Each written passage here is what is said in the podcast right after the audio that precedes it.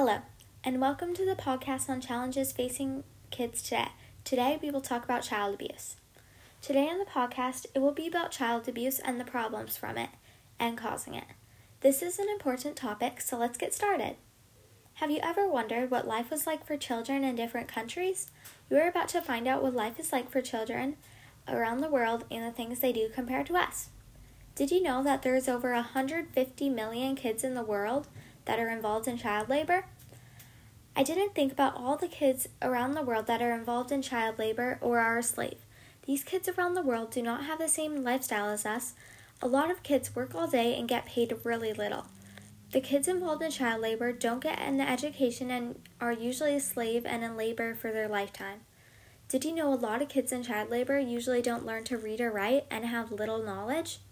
Someone involved in slavery is a 12 year old from Egypt named Shima. She had to go to work in slavery because her parents didn't have a lot of money, so she went to a family to working as a slave. As a slave, she mostly washed dis- dishes every day up to 18 hours a day. Many nights while the family slept, she stayed up ironing their outfits for the next day. Each morning, she woke the kids, got them ready for school, and cooked breakfast. The kids were mean and rude to Shima, but she still worked really hard. How would you feel as a slave and working for 18 hours a day? That would be a lot of hard work. The Labor Department is working on changes so people under 16 can't work on tobacco farms. They have said they are concerned about child labor and have develop, developed standards. These include requiring growers where they buy tobacco from to follow labor laws. The Labor Department proposed changes to stop these things, but they have been withdrawn. Another reason is children should be in school, not working on tobacco farms. The conditions are inhumane and they need to improve them. It matters because millions of kids around the world are forced to be a slave or work on tobacco farms.